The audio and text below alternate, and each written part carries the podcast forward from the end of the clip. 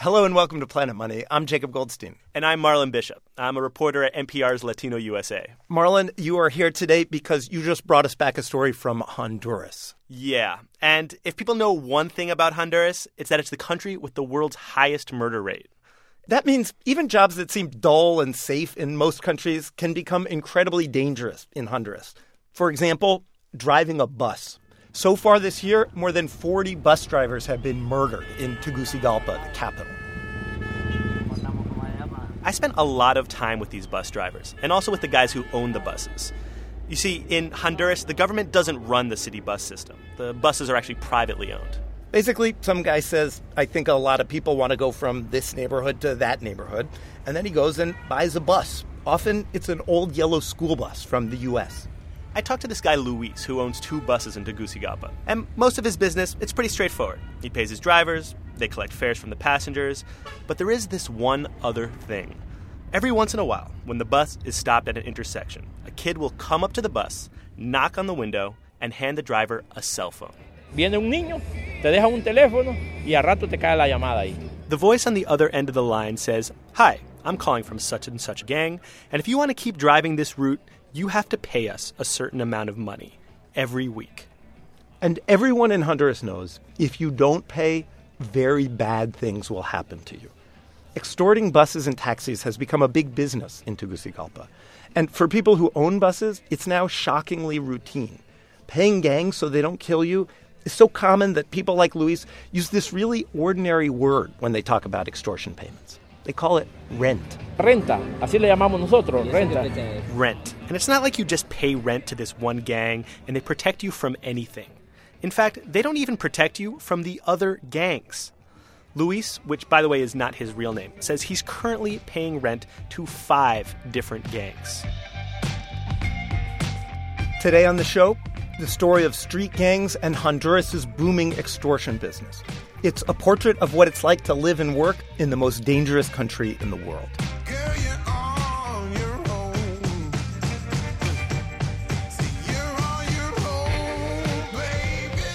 Those gangs that are extorting Luis, the guy who owns a few buses, are a huge problem in Honduras. And they're not kind of this abstract, faraway thing. Gangs in Honduras are part of everyday life, and not just for the bus company owners who have to pay the extortion. Part of the reason that Honduras has the highest murder rate in the world is because of these gangs. And those gangs, it turns out, are actually an export from the U.S. They come from Los Angeles, Los Angeles, California. Back in the 90s, after the LA riots, U.S. officials started deporting members of Latino gangs from Southern California. And a lot of those gang members were from Honduras. So when they got home, when they got back to Honduras, they brought the gangs with them. When I was in Honduras, I met a guy who joined one of these gangs just as it was getting started in the 90s. He got in on the ground floor of the extortion business, you could say. And he told me the entire story. I'm going to call him Francisco, though that's not his real name. He had me meet him at this bakery and then led me up four flights of stairs in this empty building. I guess so he could talk where nobody would hear him. And then he stood up for our entire two hour interview, even though I told him to sit down. Ah, ¿Quieres sentar o...? No, está bien así. Sí. Francisco is in his mid 30s. He left the gang a while ago. When I interviewed him, he had a neat haircut, he was wearing a polo shirt, slacks. The entire interview, he's holding his young son in his arms. And about 20 years ago, he told me, he joined a gang called MS 13, or as they call it here, La MS. Now, gangs were kind of a new thing still in Honduras at that time. And Francisco says he and his gang member friends were like, we need to figure out how to make some money with this gang. So they do this really simple version of extortion. They stand on a street corner and they say, hey, give me some money. They say it to people in the neighborhood, the people with food carts or little grocery stores.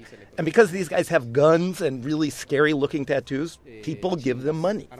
He says the rationale behind extorting his neighbors was this the streets, they're mine.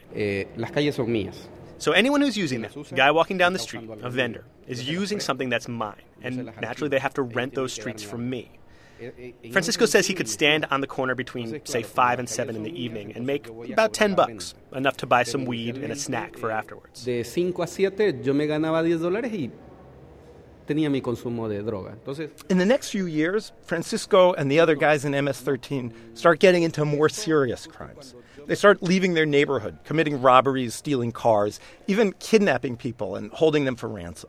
Then the government starts to push back. They start throwing gang members in jail as fast as they can.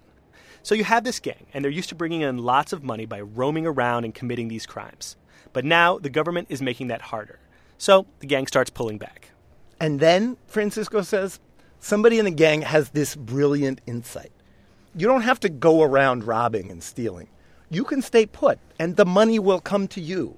It will literally come rolling to your block on wheels. You can start extorting the bus companies. So it's just like that thing where Francisco is standing on the corner telling people to give him money, but it's on a much bigger scale now. The crazy thing is, if you talk to him and you talk to him about this extortion business that he's starting, he talks about it just like he's a guy running a bank or something. He says it was an easy mechanism for reducing risk and increasing profits. The next step was figuring out pricing. Francisco says the gang studied the number of buses that ran each route. They, they figured out what the owners were taking home each day in profits. And then they used that information to calculate what they could skim off the top without, you know, putting the bus companies out of business. And then after that, they adjusted their fees by trial and error. And it worked. They were making good money, keeping a low profile. Casi años después. Francisco says MS 13 basically has a monopoly on the extortion market for six years. But of course, if you're running a successful business for long enough, somebody else is going to start competing against you. In this case, it was the 18th Street Gang, La 18. 18th Street, La 18 are MS-13's arch rivals, way back from the gang's original days in Los Angeles. Francisco says the 18th Street Gang in Honduras originally made their money from contract assassinations. But they started noticing that MS 13 was doing a better job at keeping its members out of jail. I mean, basically, the 18th Street Gang realized we are totally wasting our time on contract assassinations. Extortion is obviously a much better business. So, 18th Street decides to switch their business model from murder to extortion. And in the next few years, lots of other gangs get into the same business. It's like the hot new thing in organized crime.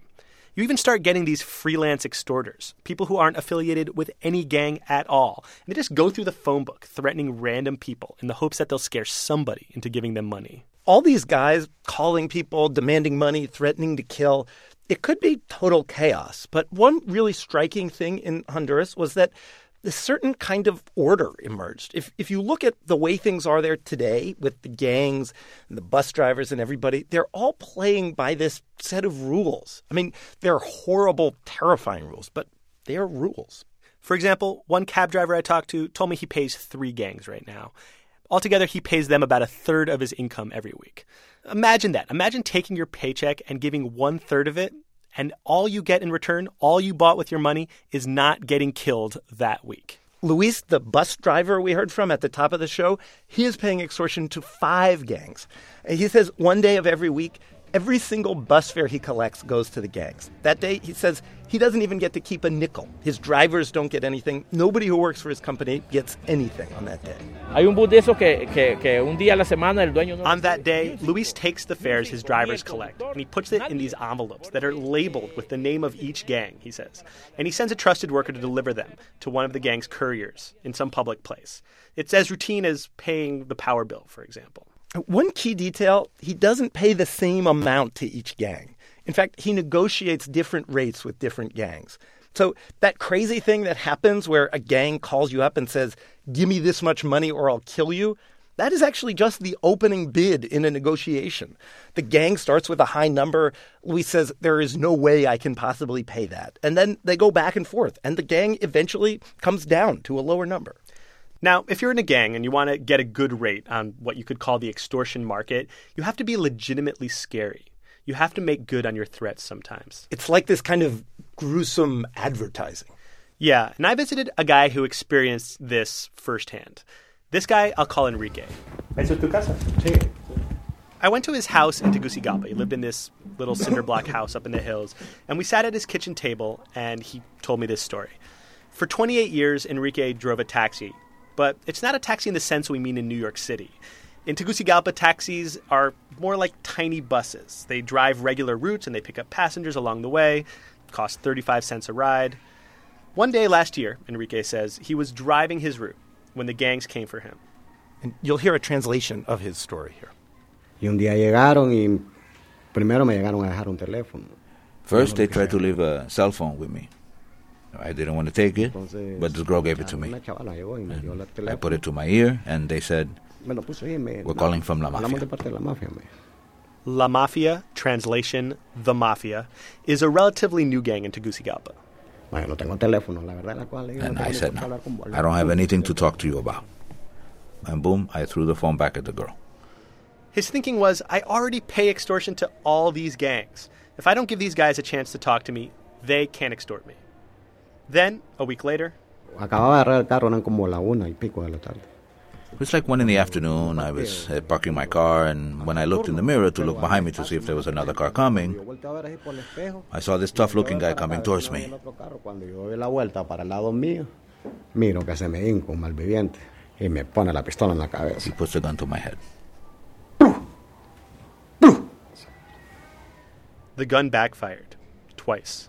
Cuando yo siento me tiro del I threw myself out of the car and I ran after the guy. Me meto en el mercado. He slipped into the Ya no market, and. I didn't want to follow him after that. The next day, Enrique couldn't bear to get back into his cab. Sí, dejamos de trabajar Yes, I stopped working. Bueno, yo dejé de trabajar. I stopped working for a while. Ah, actually, I stopped working for life. For a long time after the bot shooting, he didn't even leave the house. And even now, more than a year later, I could tell he's still on edge. Ya no, ya no hay, ya, ya no hay derecho a There's, respeto there's no la law persona. anymore. Ya nadie There's no respeta nadie. respect for anybody. It's going to get to the point where it's sea, like the, the Wild West. este. If you want somebody tienes to respect your rights, tienes que estar you have to walk around with a en la mano. gun in your hand. Not everybody is as lucky as Enrique. Just one week after Enrique's near miss, one of his coworkers on the same route got gunned down. And this happens all the time. This year alone, as we mentioned earlier in the show, more than 40 bus drivers in Tegucigalpa were killed. On top of that, since 2012, more than 200 taxi drivers have been killed. And it's not just murders. When Los Chirizos, one of the newer gangs, got started, they decided they needed to stand out. So they started hijacking buses and setting them on fire, once or twice with a driver inside the bus. So nowadays, when Los Chirizos are negotiating with bus drivers, they actually get a higher extortion fee than almost any other gang because people are just terrified of them. The reason Los Chirizos and all those other gangs can get away with this, and this is probably obvious by now, is the rule of law has broken down in Honduras. It's a country where you can literally get away with murder. When I was talking to the bus and the cab drivers about all these negotiations and the phone calls and the extortion, I would ask them, well, why didn't you just call the police? And they would give me this look because calling the police in Honduras is not a good option. For one, they probably won't be able to help you in most cases. And some people told me they were scared to call the police because they thought the police would rat them out to the gangs. And, and this basic failure of the justice system in Honduras, this is partly because Honduras is really poor. The country just can't afford to hire and train enough competent police officers, not to mention prosecutors and judges and everybody else you need to create a functioning justice system. The country can't pay its police enough to earn a decent living without taking bribes. This breakdown of the rule of law and all the extortion, it happened in part because Honduras was so poor. But it also means Honduras is likely to stay poor. It's this terrible cycle. And it's something that happens in, in many parts of the developing world where you have the failure of the rule of law and violence, and that hurts economic growth. It's part of the reason that it's hard for poor countries to get richer. Honduras is just an extreme case. Yeah, I mean, think of Enrique, the taxi driver. He quit working because of extortion, and now all of his energy is lost to the economy altogether. And you have an entire country of Enriques. That's because the extortion business isn't just the buses and the taxis anymore. It's the women in the market selling clothes. It's the mechanics. It's everybody you can think of. There are reports of lawyers and politicians being extorted. And I even heard of at least one plastic surgeon being forced to pay up. This is a huge reason not to open a business in Honduras, not to work, not to invest. I mean, why should I drive a cab or start a shop if it means somebody's going to start calling me on the phone and telling me that unless I pay them money, they will kill me? The Honduran government obviously knows extortion is a problem. And so they recently launched this special anti extortion task force to try to deal with it. While I was in town, they actually made some arrests. They put together this press conference, and I decided to go. A government PR lady stands up in front of the reporters and reads this long press release in that classic press release tone of voice. Eh, There were these cops wearing ski masks, and they brought out a few people in handcuffs. And these were not what you would call gang kingpins by any stretch of the imagination. They looked like scared looking kids. There was a 15 year old boy, there was a 19 year old woman. They had been caught with a little bit of cash because they were gang couriers, basically, you know, picking up envelopes from bus drivers and handing them into the gangs. Enrique, the former cab driver who almost got shot, he says press conferences like this, they're on TV all the time these days. Que la policía Look, dice que agarra a este, The police always say that they got this guy and they got that guy. No, no es un fachada. no. To me, that's just a facade to give some hope to, to the people. Pero sabe de que- No, que that's posible. impossible. On my last day in Tegucigalpa, I went to the opening of a new bus station. It was part of a government push to make the buses safer. It had walls, and there was an exit guarded by a man with a very large weapon. A few hundred members of the transport industry were there, and there were speeches. It was a polite audience. Luis, that guy who owns two buses, he was there. He said the new bus station, it's a nice idea. But he told me that by Monday, the gang members would be inside the gates. Te acredito que el día lunes, después de este feriado, ya están los mareros aquí. And on the following Wednesday, just like every Wednesday, Luis said he would slip some bills into neatly marked envelopes and pay his rent. Thanks to NPR's Latino USA for lending Marlon Bishop to us to work with us on this story. Latino USA is a podcast that you can get wherever you get your podcasts. You can also visit them online at latinousa.org. I'll also mention that if you want more Honduras, you can get it from Latino USA next week when they will have a full hour, uh, Marlon, on your recent trip to Honduras. I have a few people I'd like to thank. Thanks to Round Earth Media, who funded my trip to Honduras. Special thanks also to my Honduran reporting partner, Herman Andino, and our trusty driver, Alex Murillo, without whom I could have never successfully reported this story. Thanks also to Laura Calzada, Conrad Fox, Beverly Abel, Mary Stuckey, AC Valdez, and all the folks at Radio Progreso in Honduras, especially Yolani Perez. Felix Solis did the voiceover for Enrique, the cab driver. Our show today was produced by Thea Benin. One last thing NPR Music is holding a contest. They're going to discover a new band, a new musician. If you want to enter, here's what you got to do record an original song, post it to YouTube, and submit the video at npr.org slash tiny desk contest by January 19th, 2015. If you win, you get lots of great things. I'm Marlon Bishop. And I'm Jacob Goldstein. Thanks for listening.